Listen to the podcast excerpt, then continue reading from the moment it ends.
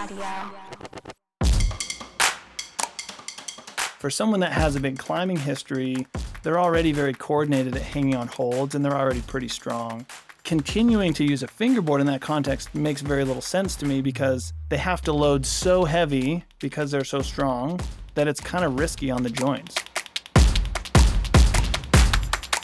Hey y'all, I'm Ryan Devlin, and welcome to the Struggle Climbing Show, where I talk with elite climbers about their struggles and breakthroughs in training, nutrition, tactics, and mental game. And today, y'all, we are doing a deep dive on all things finger strength training with one of the absolute pros on the topic, Dr. Tyler Nelson.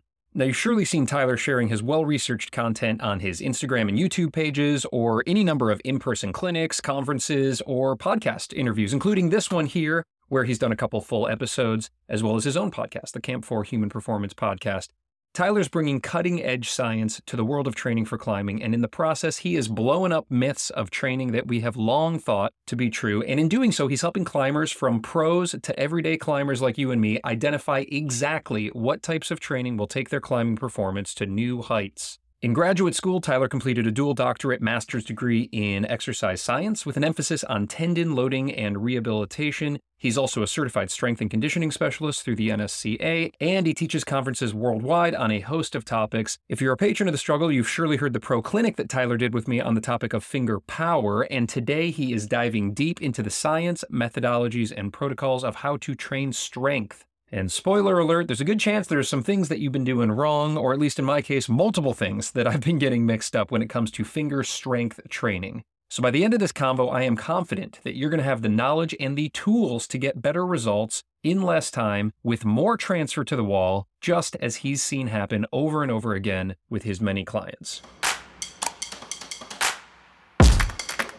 Just a quick update here on my training and climbing for those who are following along. I am just now starting to transition from strength training to endurance training as I begin winding up that energy system in prep for the Big 13A project that I've got at the Red this fall.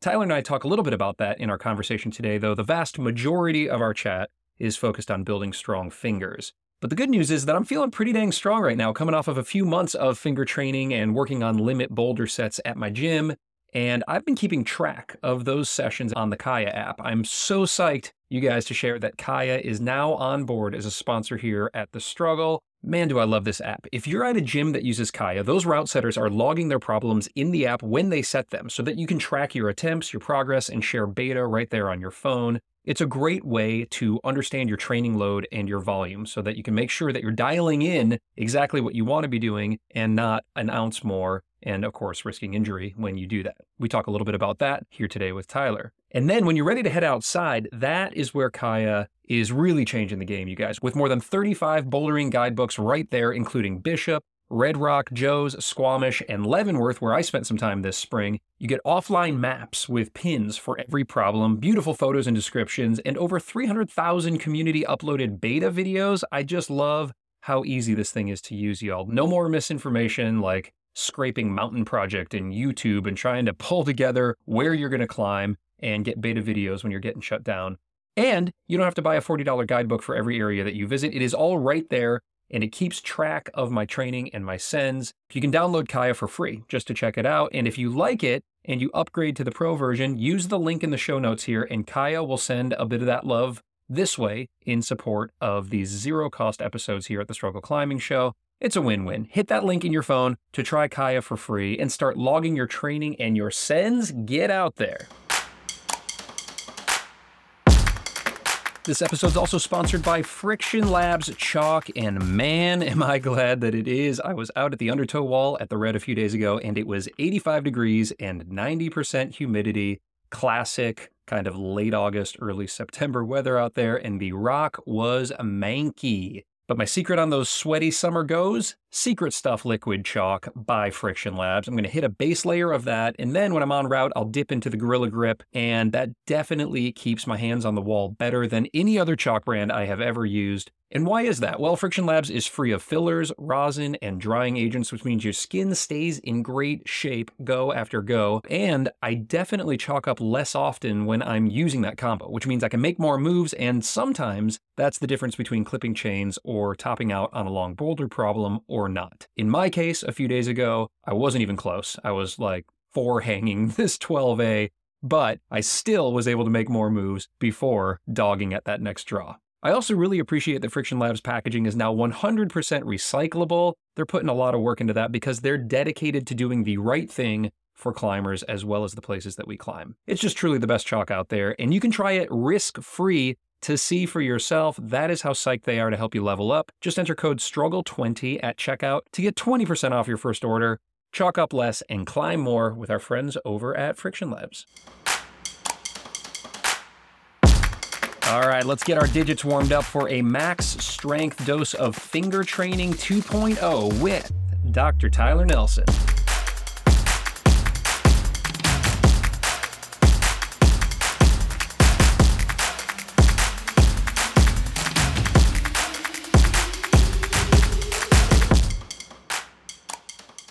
Seems like you have the most sophisticated setup for the podcasting yet. I mean, it's a microphone in a utility closet with some blankets. Well, most people use, I'm thinking more of the software. Most people just use Zoom or something else, where yours seems a little nicer than that. Oh, right. Yeah. Yeah. It's, it's a good program. Yeah. It's like it records lossless audio and video. So you don't get that like robot voice thing, you know, that you can sometimes hear on other podcasts.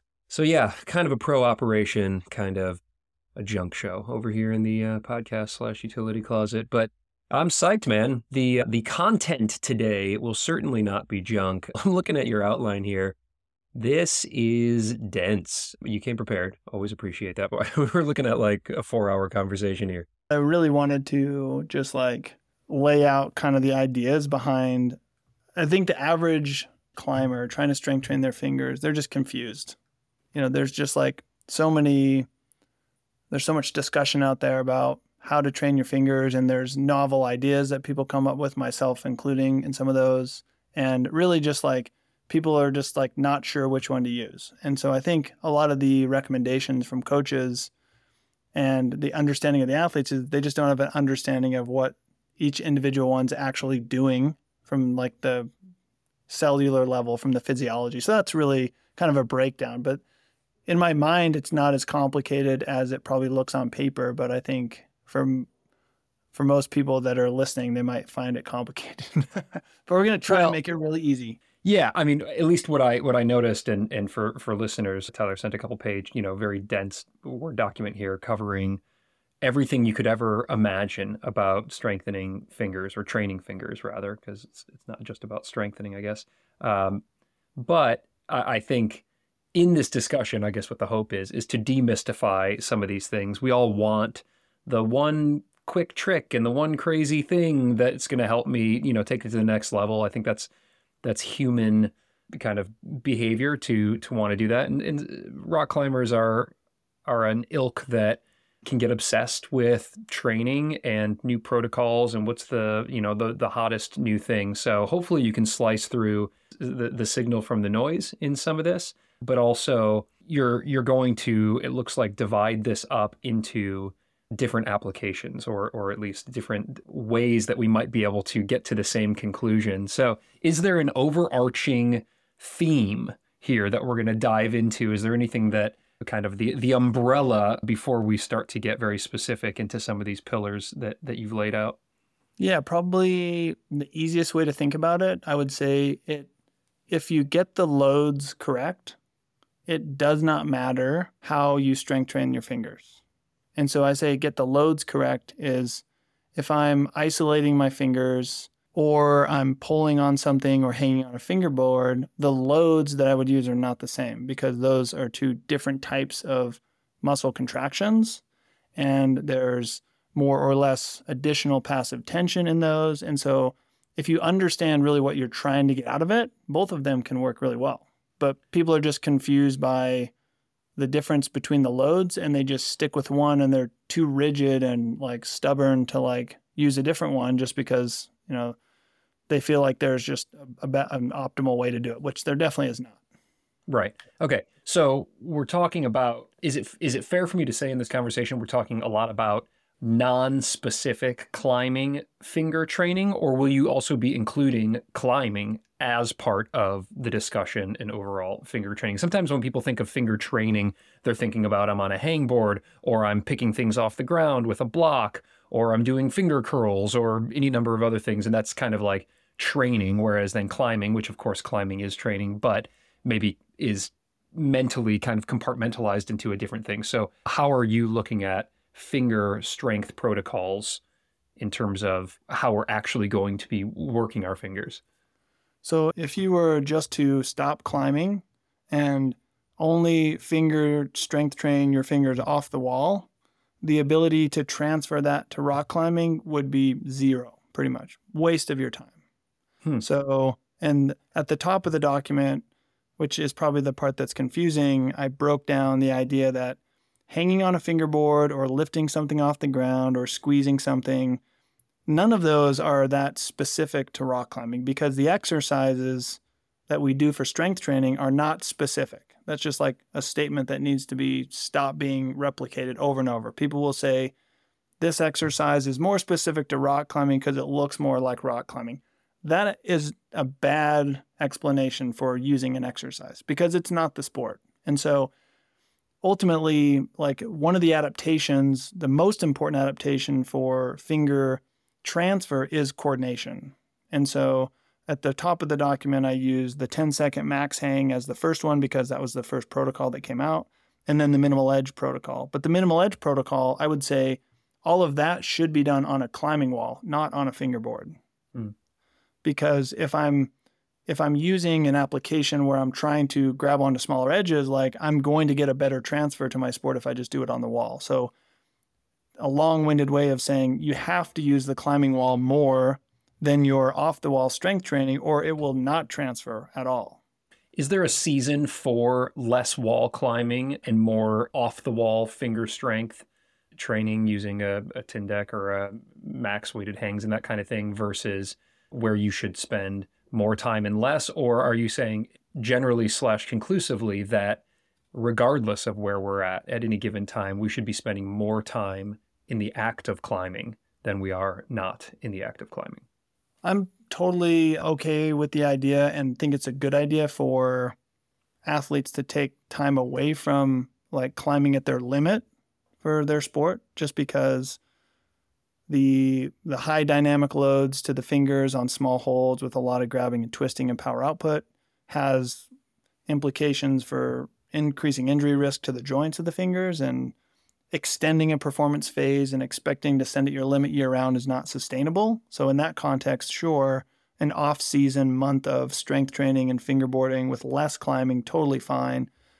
But ultimately you can still you could still do some on the wall coordination training, which is less risky than normal performance climbing at that same time, too. And that's what I'll do a lot and typically have my clients, you know, because you can still maintain stiffness in the connective tissues, but you have to change the way you're loading your fingers. But I think in general, yes, that would be okay to do and give people good gains because that'll bring some hypertrophy to the to the muscles yeah, in fact, I was just talking with Tom Randall about kind of arc training and and the building capillaries and uh, some hypertrophy as as you know submaximal part of a really important part of the the base phase. I'm assuming that's not what we're focusing on as much here, although it does look like we're going to get down and, and, even get into things like uh, no hangs and some real submaximal type stuff um, you've got on your list here, and I'll, I'll, let you guide us through it. But um, it may be helpful for for me uh, for purposes of this uh, context for this conversation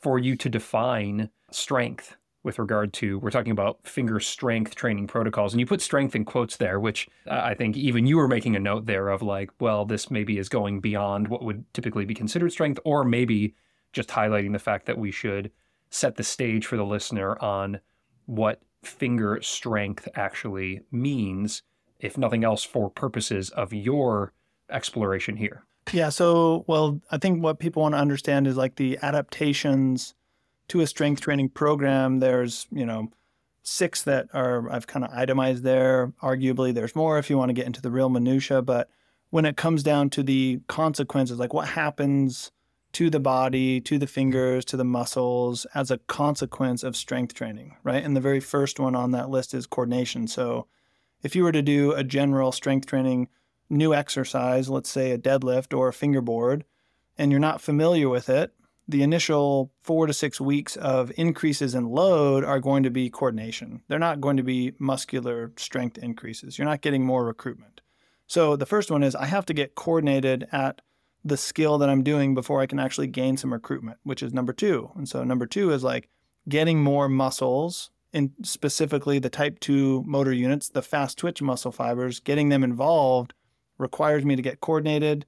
Then I can start gaining more access to more muscle fibers. That's really what we care about for finger strength training as a climber. I want to have more muscles connected to my brain so I can grab onto a hold and I can access more, so I can create more force, right? The other ones are antagonist coactivation, which happens with the sport. We don't really need to train that a ton off the wall, in my opinion. And then hypertrophy, lateral force, those are just consequences of a lot of climbing in general. And I would mention on that protocol on that document that most finger training protocols, like a 10 second hang, a repeater hang, those are hypertrophy protocols. Those are not maximum strength training protocols. And that's the difference. The last adaptation is like tendon stiffness. So we absolutely want to get tendon stiffness from strength training protocols because that's protective for the pulleys and the tendons and the joints of the fingers.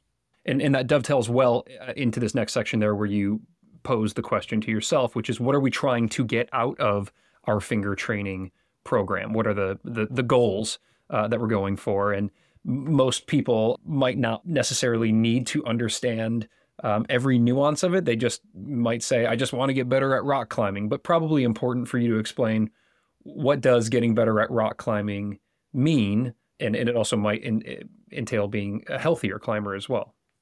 Yeah, I think one of the like maybe think about like just a someone that starts climbing. Like for my presentation last week, I actually used Chat GPT and typed in climbing technique. And climbing technique, it brought up this list of things. It was like lower extremity footwork. It talked about body position. It talked about center mass. It did not mention like how you use your hands though, because we learn as climbers how to how to put less stress on the fingers. So when you learn to climb, you learn to conserve energy so you can climb more and climb further. Right? But at some point an athlete has to develop that stiffness and that strength in their hands. And so I make the argument to a lot of people that fingerboarding is probably the best way to do that for someone that's new to climbing. But for someone that has a big climbing history, they're already very coordinated at hanging on holds and they're already pretty strong.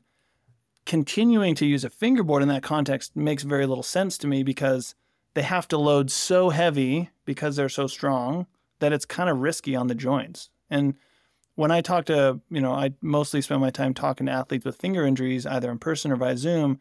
And I talk to way too many people that are just doing the same 10 second hang protocol on a 20 mil edge and their their middle joints are sore in their fingers, right? And obviously climbing volume is probably the biggest problem, but there's no way that that doesn't incorporate or doesn't contribute to their fingers being sore and injured all the damn time, right? Well, so, I, ju- I just messaged you on this personally myself after coming off of a couple months of a strength training block where I was doing a lot of work on the 20 mil, you know, lattice rung some ANCAP stuff at 70 to 80%. And I was also doing some stuff on the Tindeq and some stuff on the Moonboard, but very similar, not to take us down a tangent here, but I had never experienced this, but those those knuckles were getting a little swollen and getting a little tender, especially in, in ha- whenever I would engage a half crimp. If I was open handed, it, I didn't feel it at all. But when I was getting into that half crimp, which is not a grip that I typically even climb with, to be perfectly honest, at the Red River Gorge, because I'm doing a lot of like drag and open but I was training heavy in that. And I just started experiencing that myself. If that's relevant to this conversation or not, but it's just the, the, the timing is is curious as you mentioned that. I think that's always relevant. And I always look at it from the clinical connective tissue standpoint because that's kind of my expertise. But, but when it comes to like one of the tenets of strength training is strength training should be more intense than normal climbing, and strength training should be less risky, should be safer. And so if I'm an athlete that's doing a lot of my sport and I'm also doing a lot of strength training, but the strength training that I'm doing doesn't evenly load my fingers and I'm getting mostly middle finger stress because the fingers aren't the same length, like I would say that's probably not worth the risk for most climbers because doing that and having an injury is obviously going to limit your performance. but also it's not a very even distribution to the fingers. So I also see a lot of index and pinky finger pulley ruptures because when do you load your pinky finger pulley? Only when you're like trying really hard on a crimp. But with our normal training routine, we don't really do that. So that's another one of the strength training, I, I think, kind of arguments for it is it should be safe and it should be heavy and it should be protective. But doing really long hangs on a fixed edge, I think just doesn't make sense for a lot of different reasons. Yeah. Okay. Good. Well, we'll let's we'll we'll peel that back in a bit as we get into exploring some specific protocols as as you're going to be looking at whether it's hanging or lifting or overcoming isometrics. A lot, a lot of nerdy stuff for us to to dive into. But let's continue down this kind of overview path here with regard to what we are getting out of our our training. And injury reduction is one of the the main buckets on there and of course increased performance as well. So what's important for us to understand aside from training should be safer than climbing and should be protective or harder than climbing what else is important for us as we're looking at finger strength training?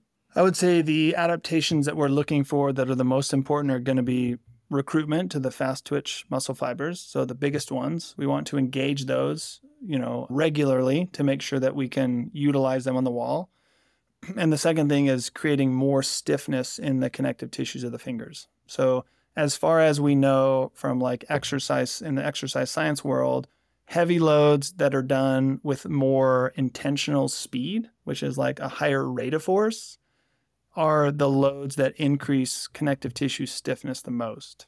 Mm-hmm. So, if I'm a rock climber and I'm trying to grab onto a hold and latch it quickly, having stiffer connective tissues makes sense because then my muscle force will transfer across the joint more efficiently and faster.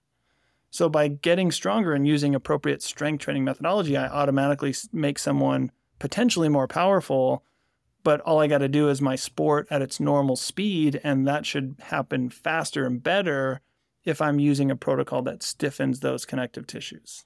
Does that make sense? And yeah, it, that, it totally makes sense. And so, if we're talking about kind of the modalities in order to um, achieve that, you're saying for newer climbers, you may be able to get all of that on a hangboard, at least for a certain amount of time. But for those who have been training for a while, it's more efficient or, in fact, recommended to move beyond the hangboard? Or are there ways to use the hangboard even as a more advanced climber?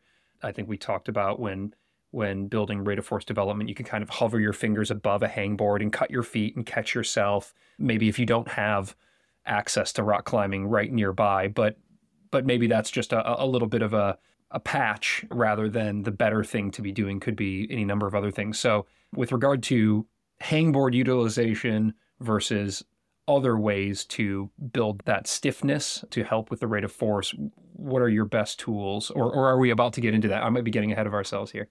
No, I think that's fine. Segue. Maybe we'll say that. Think about how how slow a 10 second hang is. Mm-hmm. Like a 10 second max hang, I add load to my body. I limit how much load I put on my body based on how long I can hang on for 10 seconds, right? The time frame. The time frame, as I mentioned on that document, says the idea came up from some demand. So the creator of that protocol has a demand. She spends time on a hold for 10 seconds. So the idea was to overload a hold for 10 seconds and build more tolerance there. That's totally appropriate. That's a capacity building protocol, though. That protocol might be heavy ish, but there's no way it's a maximum load. So the name is kind of confusing. But doing mm. it for 10 seconds is incredibly slow. That is not going to increase stiffness to the connective tissues. So what people don't what people should hear is that doesn't mean that that's a bad protocol, but for strength training, it doesn't really satisfy what we're looking to get out of a strength training protocol, which is recruitment only for a short time to the really big muscle fibers and some stiffness to the connective tissues. What's so, a short time? A couple seconds. Oh, like wow. when you okay. when you me- when you measure people's like how long does it take to do like a really heavy strength training movement? Like 3 seconds is probably plenty long. Like and if you look at like world record holders for like deadlifting or the squats a little slower because they have to lower but the actual concentric portion of a one rep max is typically around two and a half to three seconds. Mm-hmm. You know, and even though those athletes are lifting a really heavy load, they're not moving slow on purpose. They're still trying to move fast because that it engages the large motor units better because they're naturally fast, hence the name. but the velocity is very slow just because the load is heavy. But they're trying to move it fast. And so with a fingerboarding protocol, you could do this on a fingerboard. And I would clarify that we don't want to like load like jump on the fingerboard. You want to get set up with maybe a little bit of tension if you're using a fingerboard, but then you want to lift your feet up faster, not just like this slow lift and then hang for a long time. That's a different intention with the exercise. If I was going to use a fingerboard, I could do it with two arms, but for me, like I can hang with one arm on a 20 mil edge with I think I did for this presentation a video with 20 pounds in my other hand. Mm-hmm. Right. So, me with both hands on a fingerboard, like, is it really worth or necessary to do that much heavy loading on my fingers when I could just do it with one arm? Or I could just use another method. Right. So then it becomes like, is it worth the risk? Because it's definitely not a symmetric load to my fingers every individual is going to be different. That's the hard part. You can't just like blanket statement, everyone does the same thing and they're going to get the same results. That just doesn't work very well.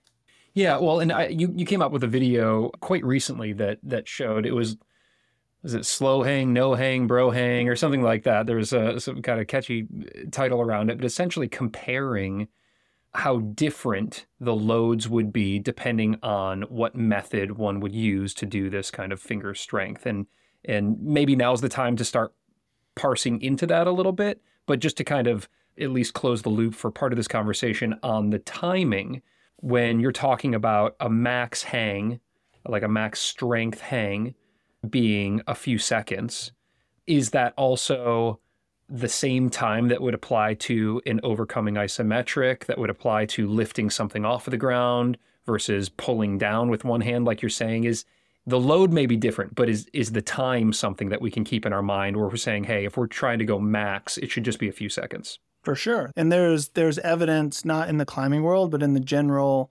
exercise science world where longer duration isometrics are not optimal for increasing force production and increasing recruitment and increasing tendon stiffness. It's been suggested that a longer duration isometric be broken up with short rests between efforts and you're going to get a more repeat signal. So if we think about in the context of like normal strength training, we do, you know, you wouldn't do five sets of 10 to get stronger.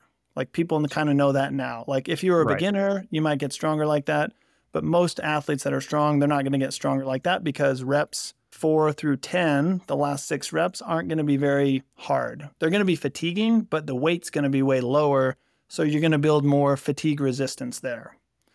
Right. But instead, doing 10 by 3, it's going to make my workout longer, but I can do more intensity, but I'm doing more first reps. So, like, Got it. why do we train the fingers differently? It doesn't make sense. We're kind of very stubborn in our methods, but everyone else in the world of strength conditioning would say, yes, this makes sense for strength training. But as climbers, we're still kind of resistant to that for some reason. But there's no real difference there. We just use the fingers instead of the other body parts more. Yeah, it, well, it's it's so interesting because I feel like while this should have been super obvious to me, like it took me a long time to have the realization that when we're talking about strong fingers, we're really talking about forearms, right? I mean, like that's where the muscles of our fingers are. There, there's tendons in the fingers, right? And you're talking about tendon stiffness. Sorry if I'm taking us down a rabbit hole here, but the shorthand that we use is, oh, I need stronger fingers on that project. I need stronger this. I need stronger that. Like the, the, the muscles themselves do not reside in the fingers, right? For the most part, there are muscles in the hand. There's some muscles between the bones in the hand that are important for like like grasping things. If our hand was like grabbing like a ball. Okay. And there's also some lumbricals in the hand which attach to the tendons, but by and large, the majority of the force production happens in the forearm for sure. That's where the finger flexor muscle bellies live. But there's also like thumb muscles and pinky side muscles too. So there is some meat there. But the majority of the things we're flexing with live in the forearm. Okay. So we're trying to build tendon stiffness, which are in the fingers, and then trying to build recruitment and overall strength, the majority of which is going to be residing down in the forearm. Like you said, it's still associated with the fingers because that's where it's all connected. And we're talking a few seconds anything beyond that, just this this is a different interview that we'll do, but essentially we'll be we'll be building muscular endurance. Is that right? If if we are to take your example, doing 10 seconds, you know, three sets of 10 seconds rather than 10 sets of three seconds. The former, the three sets of 10 seconds, is not strength. It would be endurance? It would be more of a capacity protocol for sure. But if you it. think about like if I did three sets of 10 with a normal strength training routine, that's 10 reps. Each rep's probably three seconds. That's probably 30 seconds of time under tension. But climbers will do like literally three or five sets of 10, which is not only not that much volume, but it's like a volume at an intensity that's sub maximal that's probably just like building hypertrophy in the muscles that are already strong anyways because the type of muscle contraction that we use there we we don't maximize the actual muscle activity. We have to go really really heavy to actually get full recruitment with that kind of muscle contraction. So, is it a common mistake that you see in climbers that they're just hanging for too long? that just doesn't make sense. Doing a 10 second effort to increase my finger strength just does not make sense. That's a a misuse of the term strength and understand the adaptations because we just try and make it look like a climb which is fine from like a fatigue resistance standpoint but that is that is not the same thing as strength training Okay. I love it. We're starting to to chisel our way into some more specificity here, which is great. Let's say we've all now come to the point here listening to this episode that we're now blowing up some habits that maybe some of us have had for many, many years of trying to build strength with a 10 second hang or a seven second hang. And we're saying, okay, three seconds, two seconds, whatever, right? Basically, try as hard as you freaking can and then stop trying and take a little break and then try again. So we're, we're aligned on the time. Now let's talk about um, what we're weighting and, and how we're engaging that weight or that resistance. So I think the maybe the video that you described already is like a good one to think about. And I, I have these videos of myself, not because like I joke with my wife. I'm like, it's not like these thirst trap videos. It's hot where I am in this warehouse space. And it's just easier to do it on myself because I can like just do it between clients, right? So it's like it's always videos of me doing it, which is kind of annoying. But No, you look. Hey, hey, hey! No, you look great. We like the videos. You got some great ink on your forearms. You got good posture. There's there's a, there's a good backdrop. It's it's all good. Um, your your videos are fantastic. But I but I hear you. It's uh it's not a vanity project. You're just trying to um, display what are somewhat uh, esoteric concepts, if just kind of written about, and and make a lot of sense if you can just see it. So your your videos are great. We'll link to them.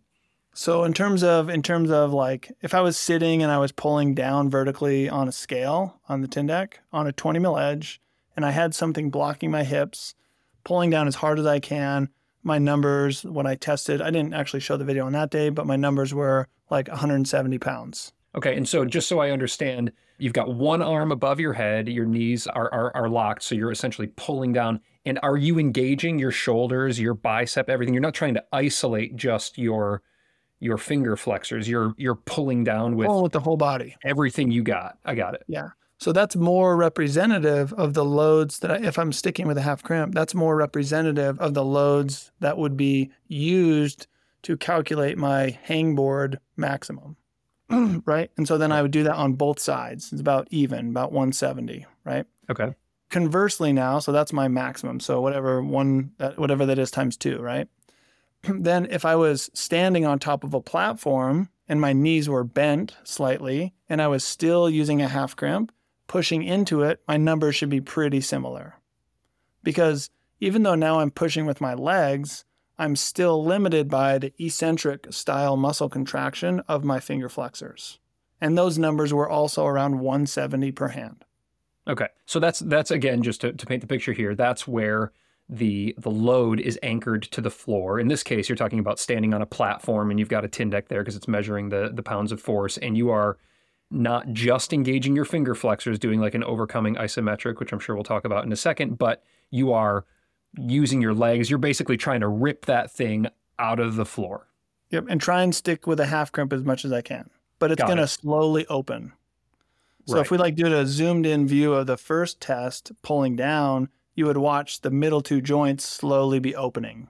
hmm The same thing from the floor, my joints are slowly opening, but it's still limited by how much I can yield or prevent the joint from opening. And it was about 170 pounds, same weight. And that would So- be the same as if you had 340 pounds hanging from a harness and two hands on a on a hangboard. So I would have to take my body weight. You'd have to subtract your body weight. Right, right, right. But three three forty total. If you're one seventy Yeah. and one seventy, so three forty. So whatever your body weight minus three forty is, you strap. So I'll do 180 pounds on top of my body weight. Got it with two hands. And again, the hands. hands would be slowly opening. Slowly opening. And I would just do that for like a couple seconds. And you call that That's called a yielding isometric. Oh, a yielding isometric. Okay, great. So, so the terminology I think matters here because there's a lot of papers out there and, and, and you talk about this. So yielding isometric is essentially you are trying to keep your fingers from opening. You're trying to Opening. keep the half crimp. Yeah, so like a like the donut lock off. Let's let's plug the donut lock off always. The donut lock off is like a yielding isometric for one arm, or you know, so you're holding onto the bar with one arm at 90 degrees, eating a donut. You're doing a yielding style isometric on the arm.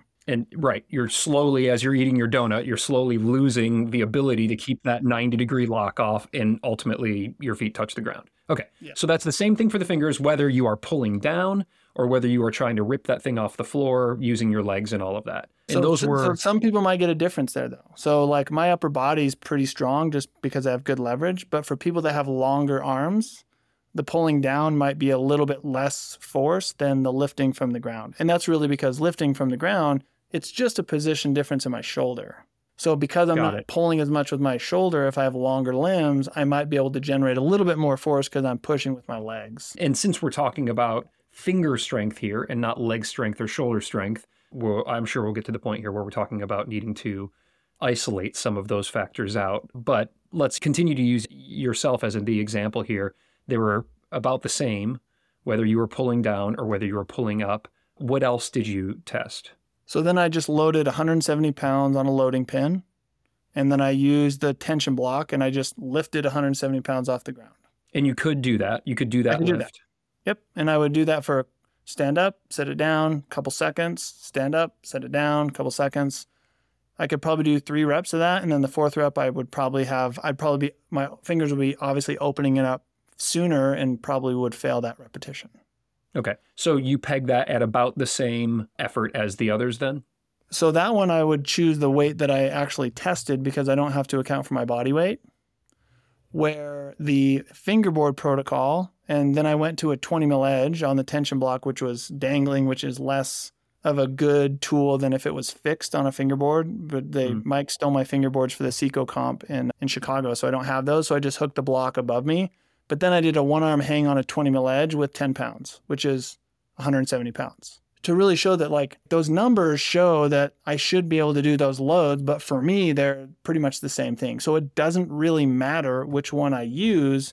It's more a function of like the actual practicality of doing it. But for me, hanging with my body weight with 180 pounds is just a gigantic pain in the ass. I would just never do that. Just not worth it. It's too much of a hassle to set it up. It's not necessary. And so I could use either methodology and get stronger. But if you can go to one arm, it's just really easy to hang with one arm. And then did you also test the locking out all of your muscles and just curling into like the block using the tin deck? And where does that fall with regard to strength building? Yes. So with that video, I tested the isolated finger strength. And then in a video, maybe a day or two before that, or a post one or two before that, I showed and demonstrated that I could do that standing and curling up. I could also do that sitting and pulling down. I could also do that blocking my elbow against a chair or wall, pulling horizontally. It does not matter as long as I know what I'm trying to get out of it. And as long as I'm not trying to cheat the test, you know, like it doesn't really matter the position that you use. But the force was 50 pounds less. I lost you. Are you there? Oh, there you Yep. go. Sorry. A little little hiccup in the in the system there. I think it was saving.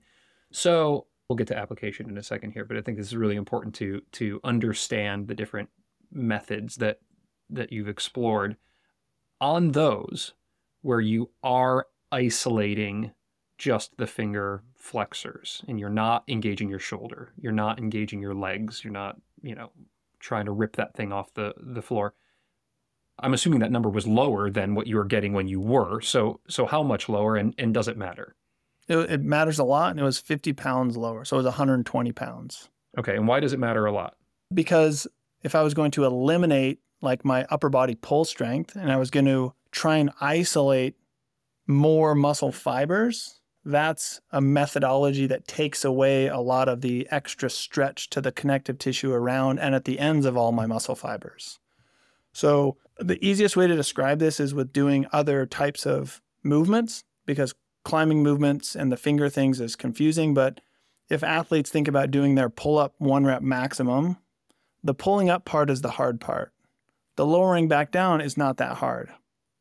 And so when I do a negative or when I do an eccentric muscle contraction, every individual fiber is stronger because there's a piece of connective tissue at the end of the muscle fiber that gets stretched with the muscle fiber. Mm-hmm. But that doesn't mean that when I do a negative movement that I'm getting more recruitment at all. It just means that my muscles are more efficient with that movement. And that's that's the yielding isometric that you're talking about. The yielding uh, isometric will always be stronger than the overcoming isometric. All right, y'all, just a quick minute here to shout out a sponsor and thank them for bringing this episode to you at zero cost. And I'm telling you, if all this talk of finger training and tendon loading has got you thinking about how to keep your fingers healthy, well, I think you should be checking out Supercharged Collagen by PhysiVantage. Oh my gosh, I love this stuff. This is the finger food that you've been looking for. I'll usually shake a scoop into my pre workout before hitting the moonboard or the hangboard, or sometimes I'll just mix it into my morning tea on a recovery day and then do some light, like arc or no hangs. And the science shows that that is going to help my tendons get stronger and recover faster so that I can keep training harder. I've been using it for years now and my fingers have never felt better, you guys. I cannot recommend it enough. And I'm just a weekend warrior, but when I see pros like Alex Megos, Daniel Woods, Paige Claassen, Jonathan Siegrist, and like 40 or 50 other top names in climbing using PhysiVantage every single day, well, I know that this stuff is the real deal, and I think you're going to love it. Hit that link in your podcast notes or use checkout code STRUGGLE15 to save 15% off any full price nutrition order at physivantage.com. Give it a shot. I think you're going to feel the difference. All right, let's get back to this conversation with Tyler. Okay. So when you're talking about, in your case, the, difference here was 50 pounds, right? You could, on a yielding isometric, whether you were trying to rip that thing off the ceiling or rip it off of the ground or pick up 170 pounds on, on the pin, your, your fingers are slowly opening. You could do 170. But when you took every other muscle away in your body to the best of your ability and just just isolated your fingers, you were curling into an edge or curling into a block. So it wasn't yielding, right? It was overcoming because you're trying to close your hand. And in that right. scenario, it was 120 pounds, right? 50 pounds lighter than the 170. But you know right. that that load was going 100% to your finger flexors. To the muscles themselves. And so remember, the... I could still pick something up off the ground with 170 pounds, but that's because I load the connective tissues as well.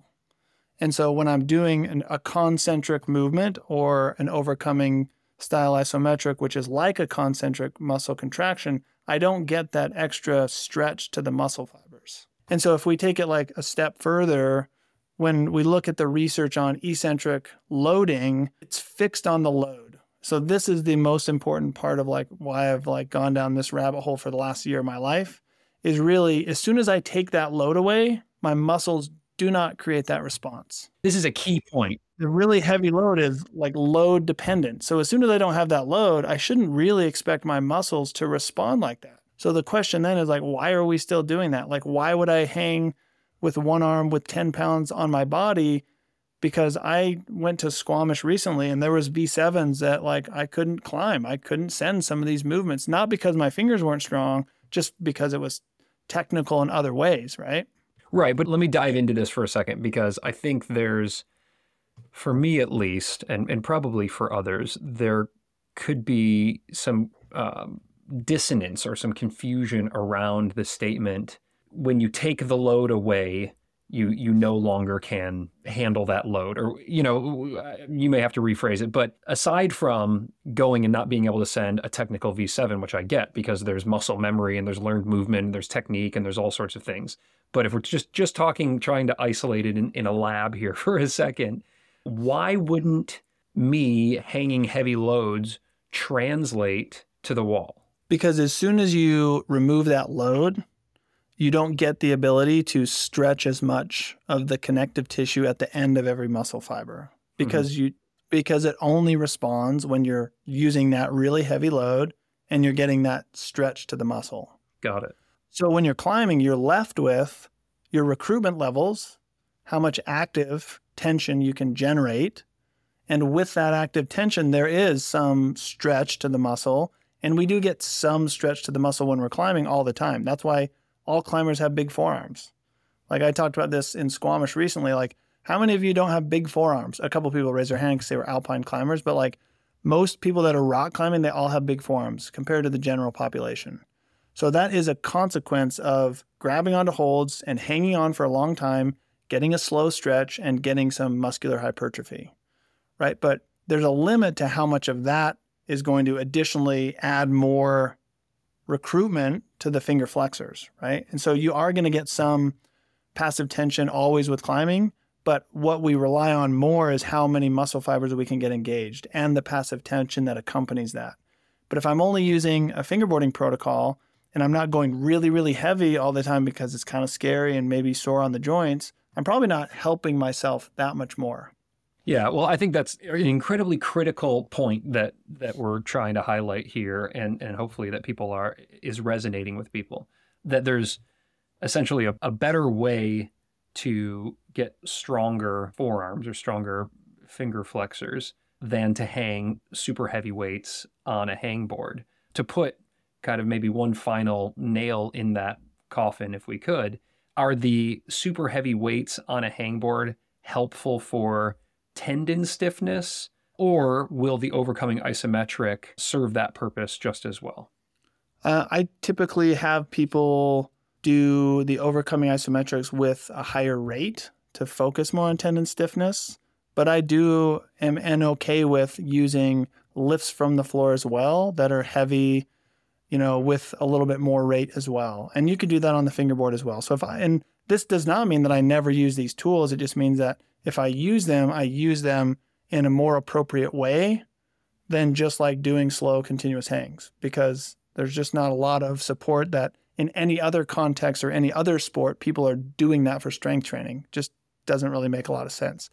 And to like and this is like a very like not intentionally counter culture theory ultimately, but like I have a database of like 100 athletes in all grade ranges testing both from the floor and overhead, and their estimated loads are about 30 to 50% difference. Hmm. Nobody that I know, even the strongest athletes, cannot produce the same amount of force in their finger flexors as it would predict with a fingerboard. It's just not possible.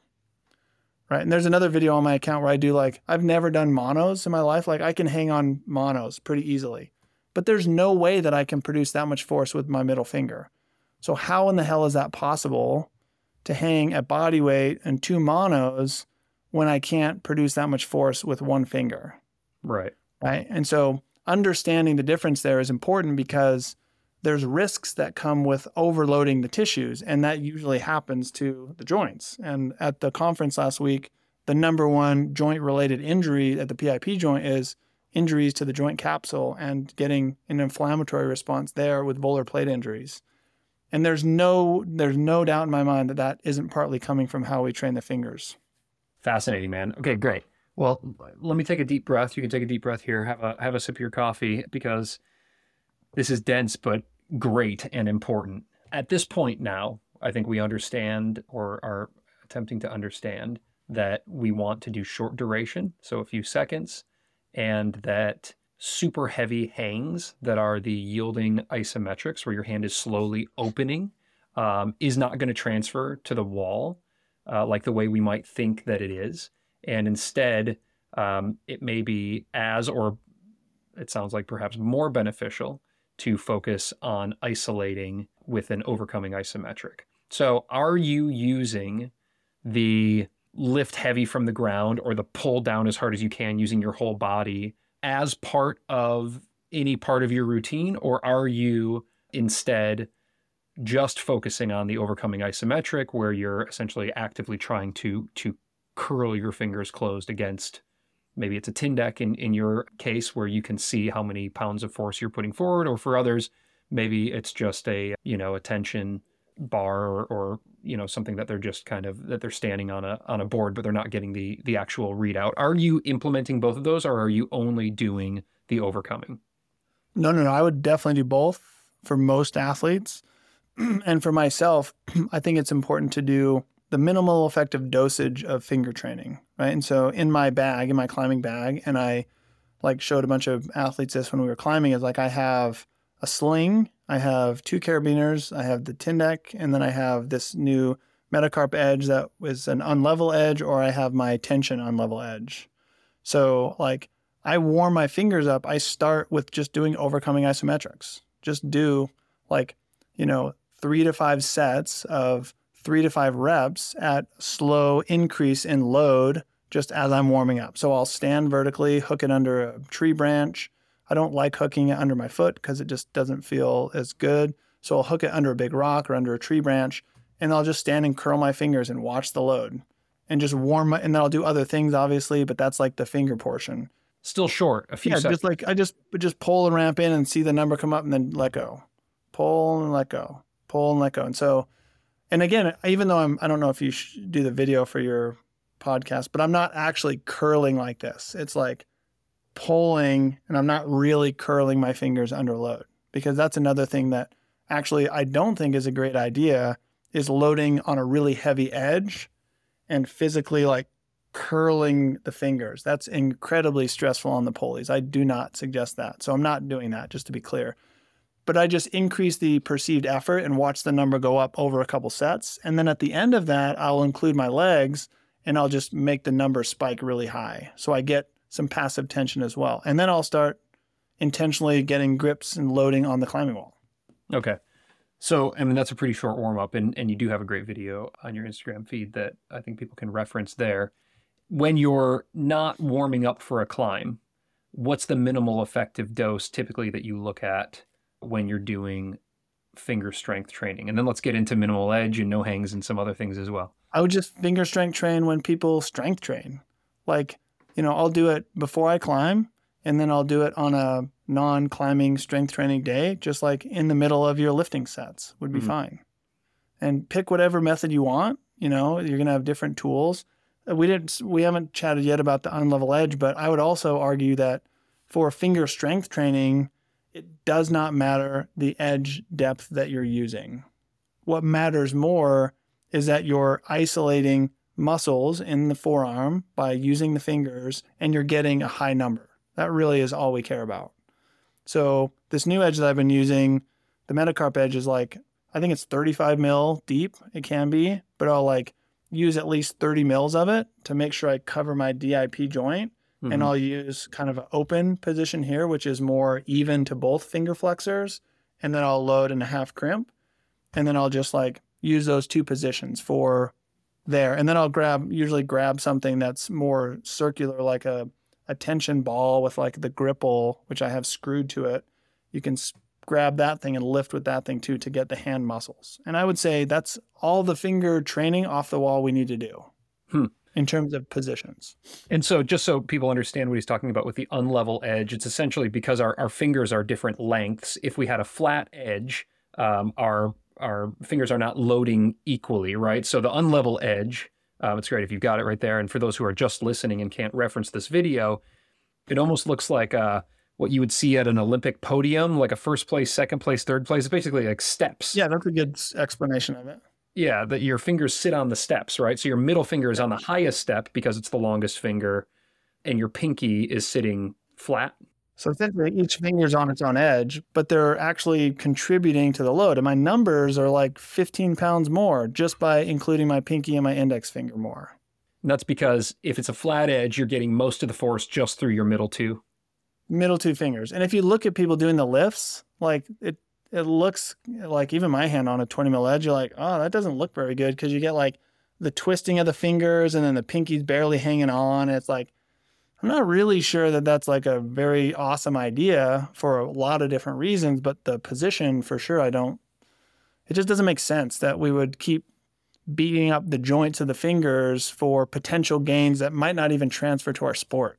Right. Now, when we're rock climbing, obviously you're going to be grabbing uneven holds and you're going to be grabbing some flat edges and any number of other things. But what you're saying for training purposes, the best thing we can do is just put in the most optimal, safest conditions in order to prepare ourselves to overload for when we get out on, on uneven flat or weird tweaky holds or pockets and these kinds of things. And so that that example that you just showed is it allows each finger to put out as close to 100% contribution to the lift as as possible so that when we go out and we grab some weird tweaky thing on the moon board or whatever our our fingers have been equally trained rather than the middle two getting overtrained and the and the you know outside two getting undertrained is that a Sure. fair It's, a, it's an it's an attempt at distributing the load to more members of the team, right? The pinky and the index, because tho- that's only two of the adaptations. So off the wall, like I mentioned in that document, we can we want to use off the wall stuff for recruitment gains and stiffness gains,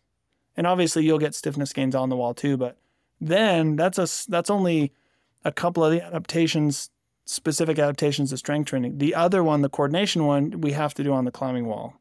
right And so that kind of ties into where we would maybe go with the minimal edge training. Like hanging on a 10 mil edge, like I can do it with one hand, with one arm.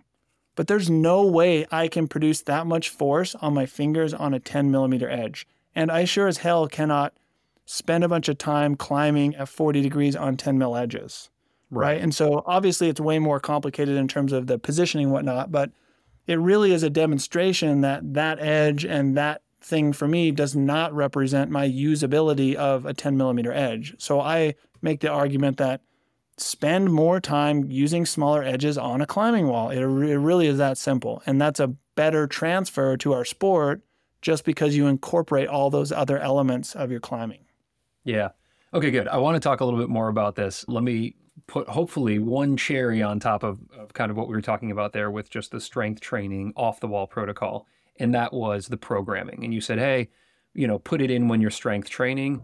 Do it maybe before you go out and you do some some hard climbing. It could be on the sets or the moon board or when you're outside. And then maybe uh, if there's another day where you're doing some deadlift and bench press and this kind of thing, you could uh, work that in in between sets where you're doing just a few seconds, max effort or very close to with some break. But the break doesn't have to be long, I'm assuming, because the time under tension is only a few seconds. So you could probably rapid fire off a, a couple of those and then go do some bench press and then four or five minutes later come back and do a few more of those. I'm thinking for the of which I'm one, the kind of the type A slightly OCD climbers out there that love to have protocols figured out.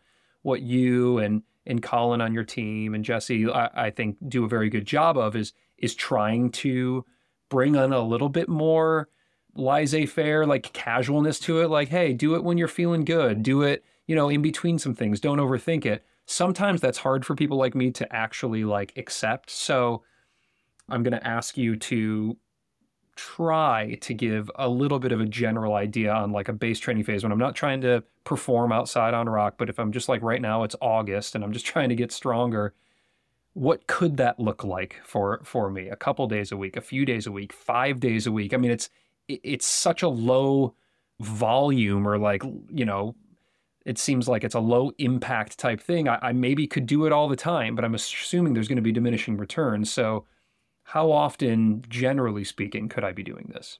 I mean, you could probably do it three days a week with little like repercussion. I'd probably do three to five sets, three to five reps, maybe do a cycle, maybe three weeks of overcoming style isometrics, track your progression, just, you know, session to session, week to week, use the force, the first set, the first rep, try and do a max test and use that as like the cutoff number, right? So if it's 120, you got to do pulls until you're below 110 so you kind of guide the length of your session based on that, right? That should slowly go up, but it'll go up slower than you expect because isolating muscle fibers is like definitely the more important way to gain recruitment, but it's going to take some more time because you got to get coordinated with that type of contraction a little bit. Mhm. Then after you like plateau, then switch to lifting something heavy off the ground.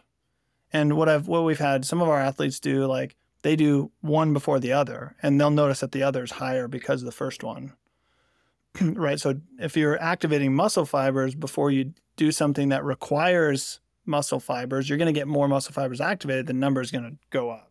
Mm. So then you could do a short block of that too.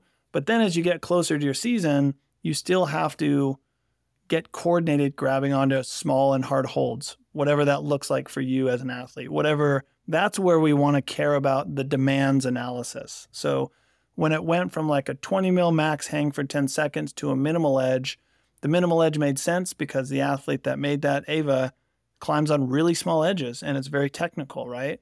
So great, do that on a climbing wall. There's I would make the argument that you can do that same thing if you have access to a climbing wall like a spray wall, tension board, any of the boards that are available, right? You can do that on the wall and then you're going to get a better transfer. If you don't have access to a board like that, use a fingerboard because you can use a small edge on a fingerboard, but that's not a strength training response. That's a coordination response. And if I'm doing a lot of volume of that, that's going to be a capacity building thing. Mm-hmm. But that's my sport, right? So if I'm a sport, if I'm a rock climber and I'm a sport rope climber, I'm sorry, and I need to do more of that, those things, I need to be spending more time doing that. But if I'm just doing short boulder problems, I only need to do a couple hand moves on really small edges. Does that make sense? Yeah, it does. It does make sense, and and it also makes sense if you have the availability to either do it out on a project on a rock or like on a tension board or a moon board or something like that. If you are using a hang board that's got a 20 mil and a 10 mil edge, or if you've got Eva Lopez's board that's you know gives you a whole lot of options, are you suggesting that we try to find ways to move around on that edge to essentially kind of throw and latch that edge, or is it still uh, running and overcoming isometric or a or a yielding um, on that thinner edge in in the manner that we were doing on the on the bigger edge? You could probably load it quicker for sure, like you doing on the on the max strength protocol. But then because of the position, it definitely gets a little bit more risky on the A4 pulley. You know, because mm-hmm. you're going to be full crimping most of those edges. So I would usually say the coordination drill or the coordination adaptation that I pair with the maximum strength stuff is usually slow and controlled still. You can grab onto things with some intent, but it's not jumping to a hold. You know, it's very much still controlled because I want to really focus on how my hand sets up. And that's where pockets come into play. So if people are climbing on pockets. They're climbing in wild iris or in lander and they want to strength train for pockets. Like just climb on a wall with pockets, but like slow down and spend more time getting coordinated.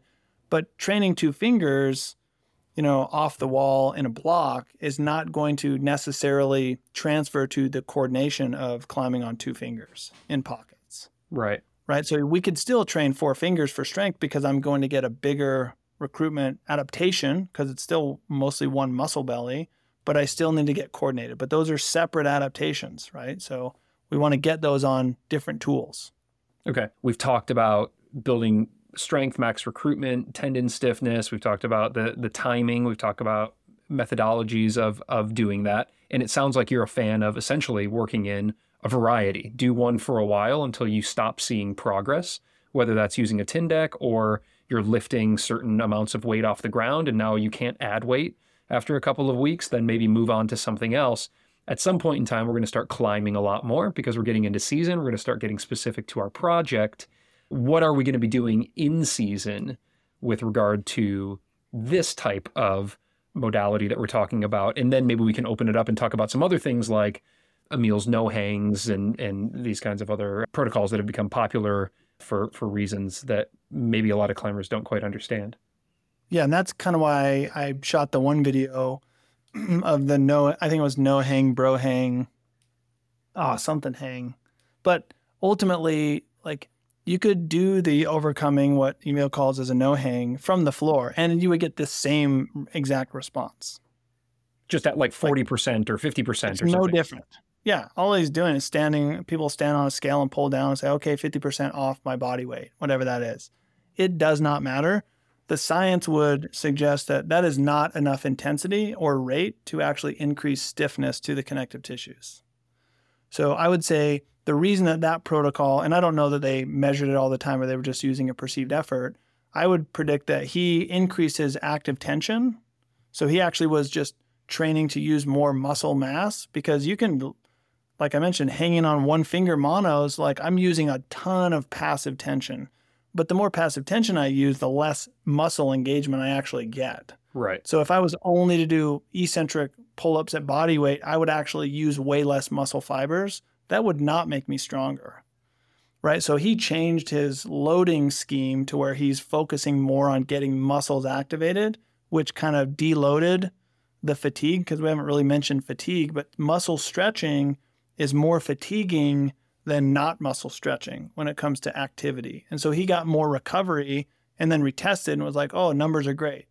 That's the real explanation for why that happened. If we're just kind of unpacking the the no hang Emil style, because it's there's there's other you know variations out there, but essentially we're talking about maybe 50% of perceived effort or body weight to to your point, whether you have feet on the ground or you're doing it lifting something up off the ground at, at half the weight, that's not going to be, to your point, engaging the tendon stiffness, but it's going to be more akin to arc training where we're going to be building some hypertrophy that will then help us to recruit more fibers down the line, right? If I'm if I'm understanding correctly, and there's a place for that, right? Or is there a, a better way to do what that's doing?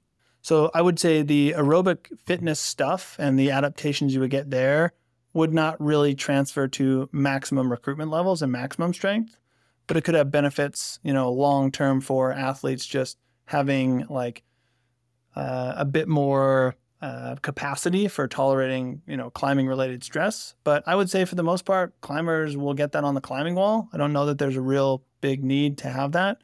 I would also say if you're going to do some sort of protocol where you're trying to isolate finger recruitment, using the unlevel something makes the most sense because, you know, in that position, you're not loading as much muscle as you could if you were loading more fingers more evenly. Mm-hmm. So there's very little argument about that. Like we should be doing that if we're trying to target muscular endurance. And I actually am doing my presentation for the PCC on that topic this time around is if we're trying to increase muscle endurance, we have to stress the muscle more intentionally. Yeah, well, that's I think that's a, a, good and important distinction to make. So let's talk about that for a second because I'm a sport climber, and so muscle endurance does come into play quite often. I mean, top end strength is is helpful as well when I need to hit a boulder problem in the middle of the route, or just have a bigger bucket to fill it with endurance ultimately. But for building muscle endurance, my understanding is that it's in this I don't know, 50 to 70% range, but is more better? Is it more effective if it's 70% rather than 50%, rather than 30%?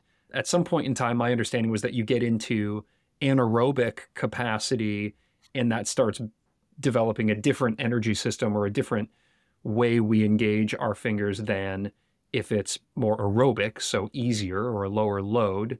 But I'm not sure I'm understanding that properly. So remember the loads that you would use are different. The percentages are different if you were using a fingerboard or if you were doing an overcoming isometric with the Tindeq. Sure. But if I'm doing an overcoming isometric with the Tindeq, that's more muscle stress because I'm not using all the passive tension. So I would have to use a different maximum load and I would use a different percentage of that maximum because the load's different.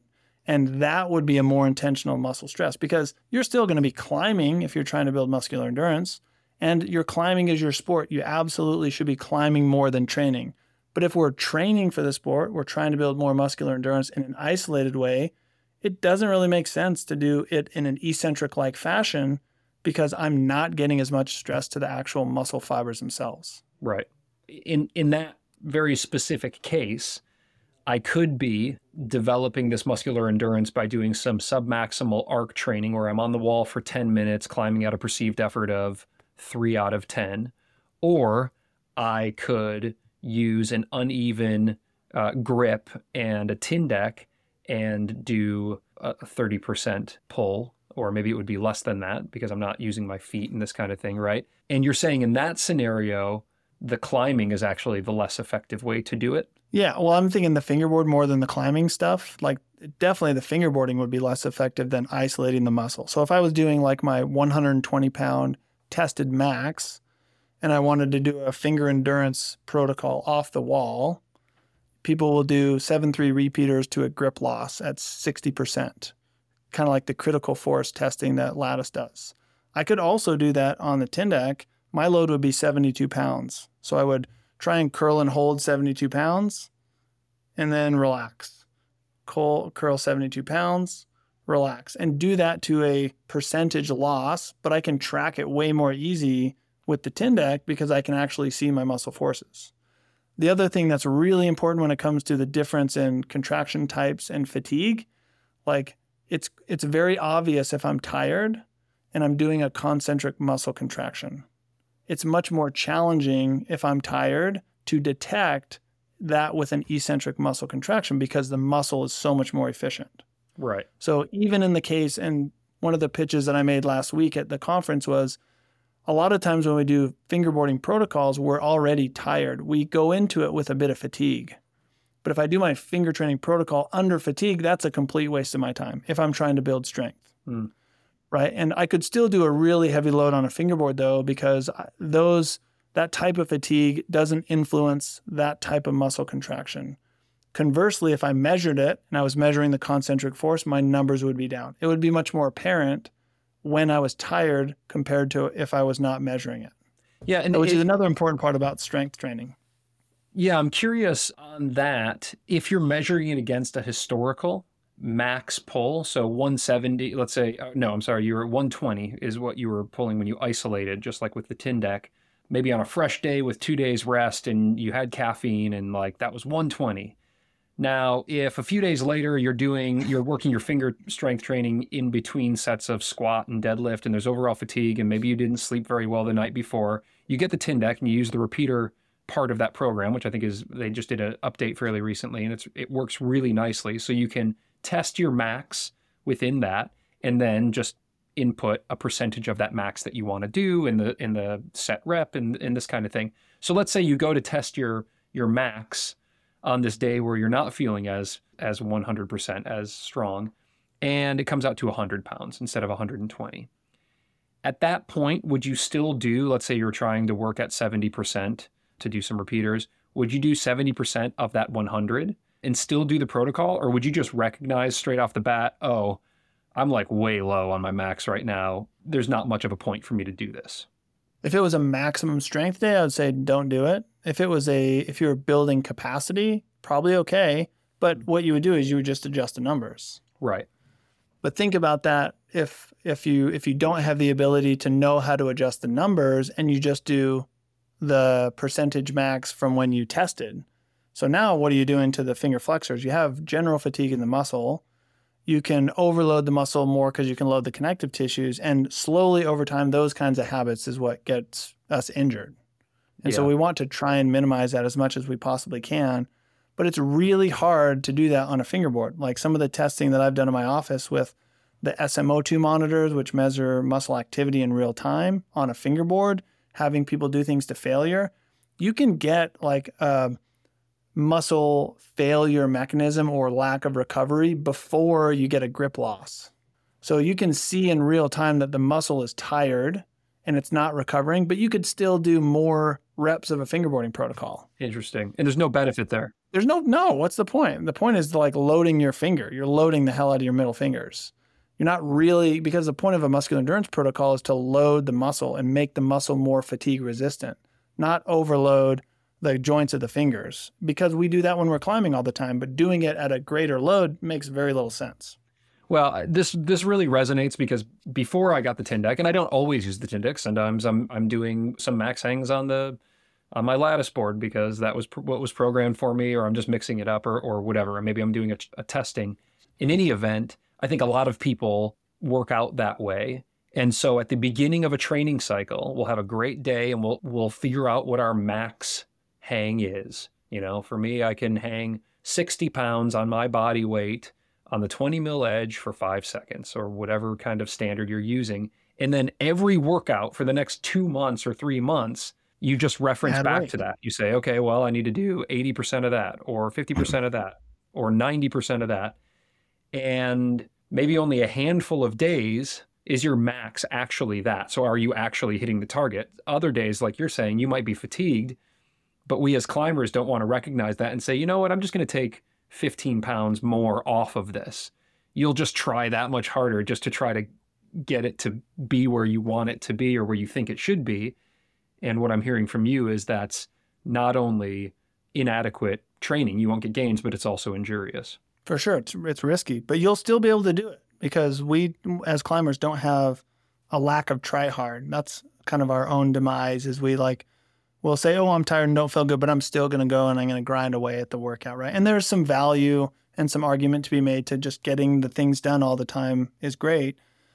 but if we look at like the research on velocity based training, a velocity loss is the most sensitive measure to detect fatigue. But we don't really, we can't really do that on the fingers because we're not doing like a range of motion that actually measures the velocity. So force is the best thing that we have. So in the context of just like making sure you get the workouts done, you can auto regulate the intensity and drop the intensity some days, make it harder some days. That's okay. Like in on the whole, that's going to be more satisfactory to your adaptation than it would be just being really rigid and assuming that you're 5% stronger every session because you're definitely not going to be.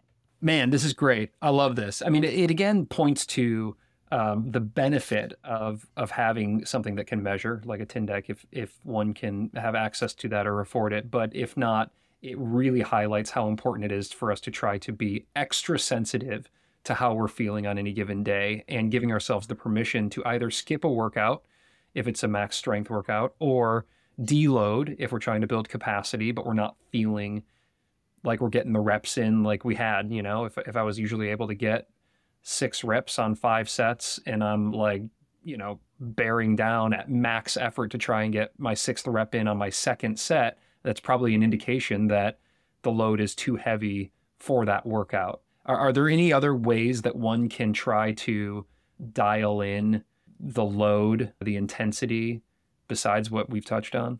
I mean, it's pretty hard. You want to go based on like having a normal routine. I like the idea of having a normal routine, whether it's doing some strength training before you're climbing. I think now the more I do it, the more it makes more sense to just do it every day before you're climbing if you do the same kinds of routines every time, you'll get a better sense of how they feel. And so you can use that, you know, because everyone's pretty in tune with their body and how they feel on those days. It gets harder with certain types of muscle contractions, obviously, because they're going to be able to tolerate more load, uh, even if you're tired. But that's the best option that people have. But those tools aren't that expensive. I think the tool is $150 US, you know, in terms of like fingerboards. Fingerboards are usually that that much money you know, and so it's like it's worth the investment in so many different ways uh, for athletes, and that's why now they're you know becoming so popular. Is it just gives people breath of fresh air that they can retest their numbers all the time. So if people are really rigid about doing weighted hangs, that's fine.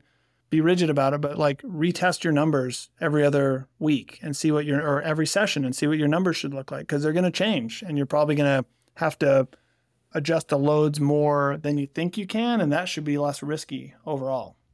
Yeah. Good, man. Well, we're landing this thing right on time. I think there's going to be some follow ups. I know we're going to get some questions, but we'll include videos. And I really appreciate the thought that you put into this. Like you put a ton of research, a ton of science behind this, and then you also give a lot by by making these videos. So I'm grateful for your time. Is there any closing point that you have, or can we put to rest for eternity finger strength as it pertains to rock climbing? Geez, I don't, I, I don't know. We're like, I've asked like researchers in the field, kind of like, you know, mentors of mine that I've probed for questions and learned from about like these methodologies and do they really make sense? And undoubtedly, all of them say, no, nah, that doesn't really make sense for strength training.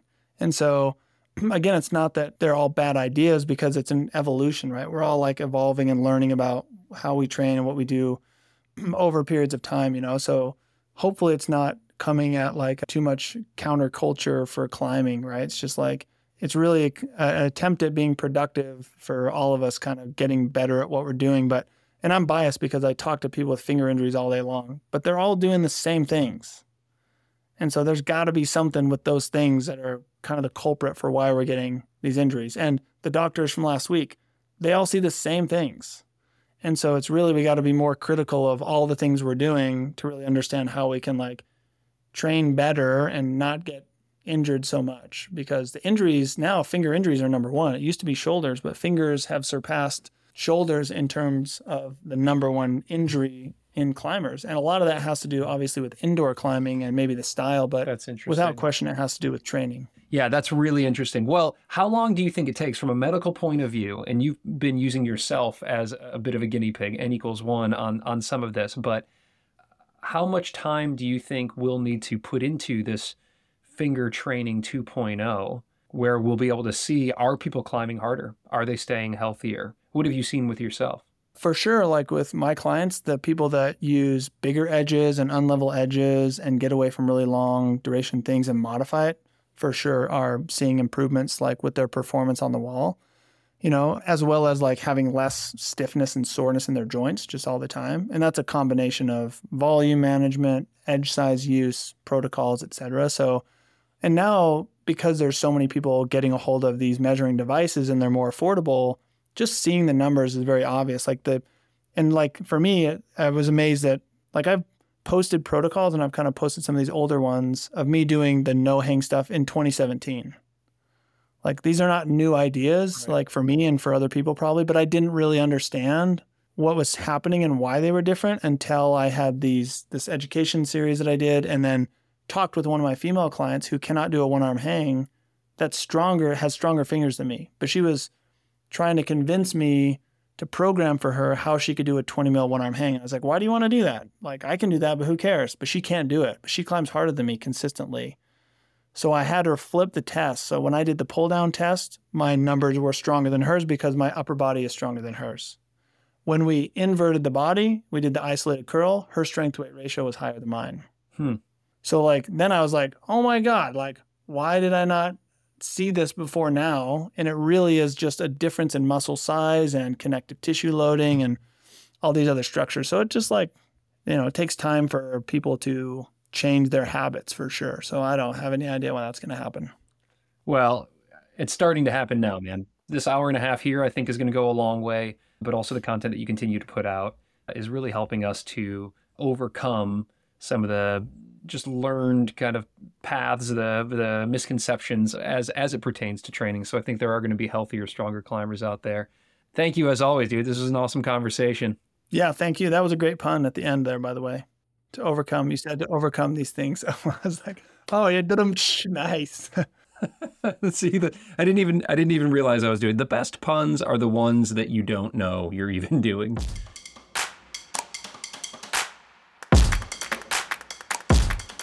That wraps up our chat with Dr. Tyler Nelson from Camp 4 Human Performance. Now, if you're like me, your brain just got about as much of a workout as your fingers are about to.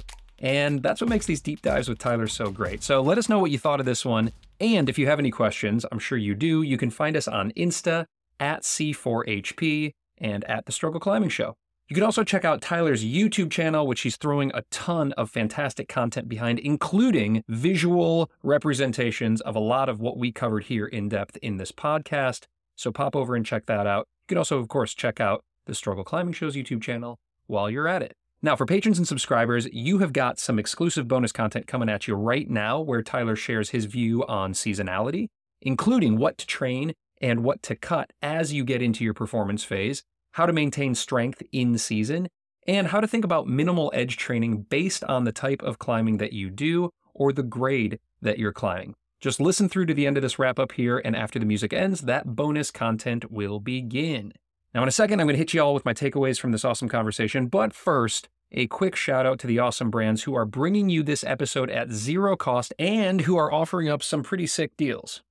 Let's give it up for Kaya, the most thoughtful and well designed app when it comes to researching and logging your boulders, whether that's in the gym or out at the crag. Use the link in your show notes to download Kaya for free or to try out the pro version and have the beta of more than 35 well designed, well thought out guidebooks right in your hand. A big chalky fist bump to our friends over at Friction Labs, whose performance chalk is free of fillers and drying agents, which means you can chalk up less, which saves you money, but it also cuts down on the impact to the routes that we climb on. Love that. Pop over to frictionlabs.com and use code STRUGGLE20 for 20% off your first order. Chalk up less, climb more with Friction Labs. And lastly, to our friends over at PhysiVantage, the official climbing nutrition sponsor of The Struggle, Check out their supercharged collagen to keep your fingers healthy and strong as you train the heck out of them this season. In Europe, you can find it on the Epic TV and Banana Fingers online shops, and in the US at select gyms and, of course, at physivantage.com. You can hit that link in your show notes or use code STRUGGLE15 at checkout for 15% off. All right, takeaway time here. I mean, this conversation was so nutrient dense, it's kind of hard to tease out just a few takeaways, but I'll try.